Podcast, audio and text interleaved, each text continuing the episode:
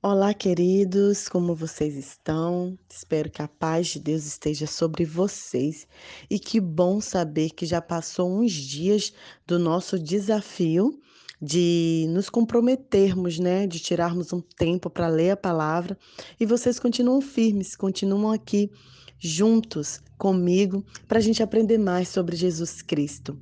E hoje eu gostaria de compartilhar com vocês um texto riquíssimo e super conhecido em Mateus 7, versículos 24 a 27, que é sobre a casa fundamentada na rocha. E a palavra de Deus diz assim: Portanto, quem ouve estas minhas palavras e as pratica é como um homem prudente que construiu a sua casa sobre a rocha. Caiu a chuva, transbordaram os rios, sopraram os ventos e deram contra aquela casa. E ela não caiu, porque tinha seus alicerces na rocha. Mas quem ouve estas minhas palavras e não as pratica é como um insensato, um tolo, que construiu sua casa sobre a areia. Caiu a chuva, transbordaram os rios, sopraram os ventos e deram contra aquela casa. E ela caiu, e foi grande a sua queda. Com essas palavras, Jesus encerra seu conhecido Sermão do Monte. O Sermão do Monte é o resumo essencial da interpretação de Jesus, a interpretação que o Senhor faz da lei de Moisés. Ao final de seu discurso, Jesus afirma que mais do que conhecer ou saber interpretar, é importante praticar. Quem compreende e pratica a lei é semelhante a um homem que construiu a casa numa rocha.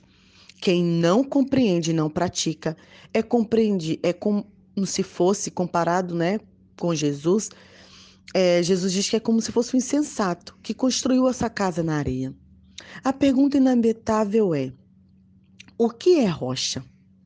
Isto é, qual é a base sobre a qual devemos edificar nossa peregrinação espiritual? Alguns diriam que a rocha a que Jesus estava se referindo é a lei de Moisés, outros dizem que a rocha é a Bíblia, a palavra de Deus, e alguns afirmam que a rocha é o próprio Jesus. Mas eu quero sugerir para vocês uma interpretação diferente. Quando Cristo fala para fundamentarmos a nossa casa sobre a rocha, ele quer dizer que a rocha é a obediência à palavra de Deus. Nem todo aquele que diz Senhor, Senhor entrará no reino dos céus, mas apenas aquele que fizer a vontade do meu Pai, disse Jesus. Isto é muito importante, pois indica que a nossa espiritualidade, a espiritualidade cristã, não é uma questão de crenças nem um assunto de foro íntimo, ou apenas uma mera relação de boas intenções. Aliás, como diz é, o ditado, né? Tem um ditado no Brasil que a gente sempre está falando sobre isso, que de boas intenções o inferno está cheio. Porque a espiritualidade cristã é o caminho de discipulado com Jesus e é um caminho de obediência. Precisamos obedecer, queridos. Tiago diz que nós precisamos ser praticantes da palavra, mais do que especialistas em interpretações. Os discípulos de Jesus são aqueles que ouvem a palavra e faz o que ele manda. O que Cristo está pedindo para que você faça hoje?